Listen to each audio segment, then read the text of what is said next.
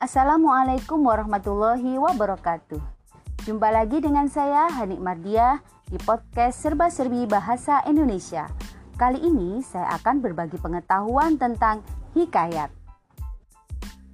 Hikayat merupakan salah satu cerita rakyat. Sebagaimana pada umumnya cerita rakyat, hikayat juga disebarluaskan secara lisan, sehingga tidak diketahui dengan jelas siapa pengarangnya. Definisi umum dari hikayat adalah cerita rekaan yang berbentuk prosa panjang berbahasa Melayu yang menceritakan tentang kehebatan dan kepahlawanan orang ternama dengan segala kesaktian dan keanehan yang dimilikinya. Dari definisi tersebut dapat disimpulkan beberapa ciri khas dari hikayat. Yang pertama, hikayat ini adalah cerita yang bersifat anonim, yaitu tidak diketahui dengan jelas siapa pengarangnya karena disebarluaskan secara lisan. Ciri yang kedua, hikayat menggunakan bahasa Melayu, tepatnya bahasa Melayu klasik.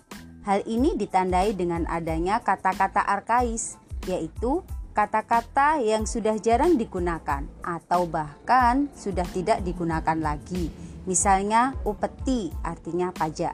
Untuk mengetahui arti dari kata-kata arkais, kita harus membuka Kamus Besar Bahasa Indonesia. Dan di awal kalimat terdapat konjungsi waktu, misalnya maka dan hatta. Ciri selanjutnya adalah menceritakan tentang kehebatan dan kepahlawanan orang ternama.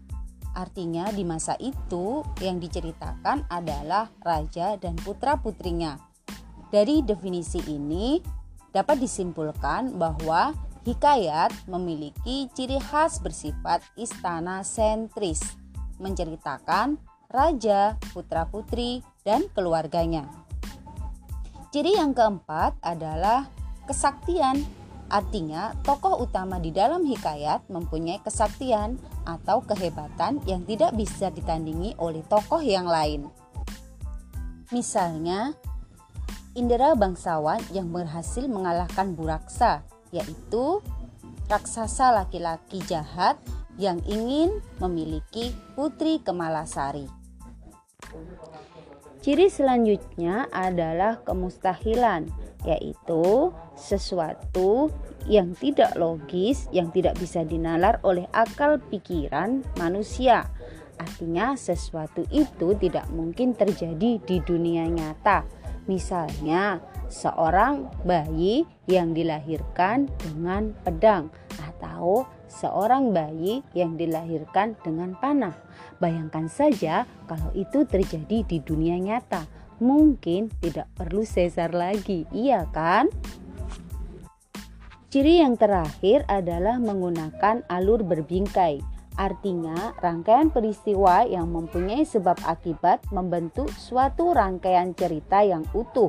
Maksudnya, dalam cerita ada cerita lain, biasanya menghadirkan contoh lain yang bercerita dengan suatu kisah.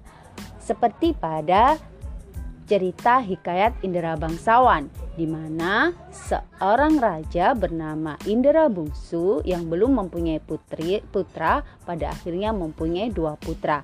Di dalam cerita tersebut dikisahkan pengalaman Indra Bangsawan dan Syahperi.